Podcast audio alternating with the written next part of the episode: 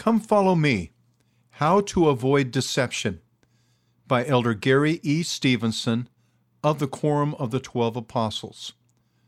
From an October 2019 General Conference address.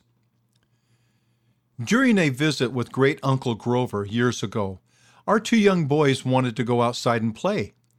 Uncle Grover said to them, Be careful, there are a lot of skunks out there. The boys soon went outside to play. On our way home, I asked, Did you see a skunk? One of them replied, No, we didn't see any skunks, but we did see a black kitty cat with a white stripe on its back.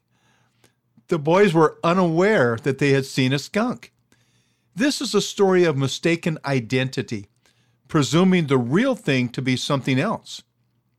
Many today grapple with the same issue on a much larger scale. Satan, the father of lies and the great deceiver, would have us question things as they really are and either ignore eternal truths or replace them with something that appears more pleasing. He has spent millennia practicing the ability to persuade God's children to believe that good is evil and evil is good. The Lord has provided a way for us to resist challenges and temptations, many of which come as a direct result of the deceitful influences of the adversary and his attacks. The way is simple. God communed with prophets in past ages and gave them commandments designed to lead his children to happiness in this life and glory in the next. The way is simple God communed with prophets in past ages and gave them commandments designed to lead his children to happiness in this life and glory in the next. God continues to give commandments to our living prophet today. Obedience to commandments given to our prophet is a key not only in avoiding the influence of the deceiver, but also in experiencing lasting joy and happiness.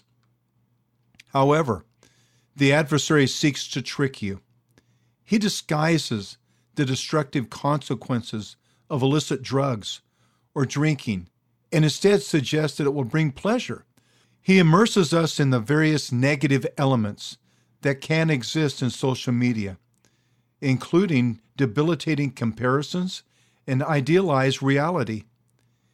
In addition, he camouflages other dark, harmful content found online, such as pornography, blatant attacks on others through cyberbullying, and misinformation to cause doubt and fear in our hearts and minds.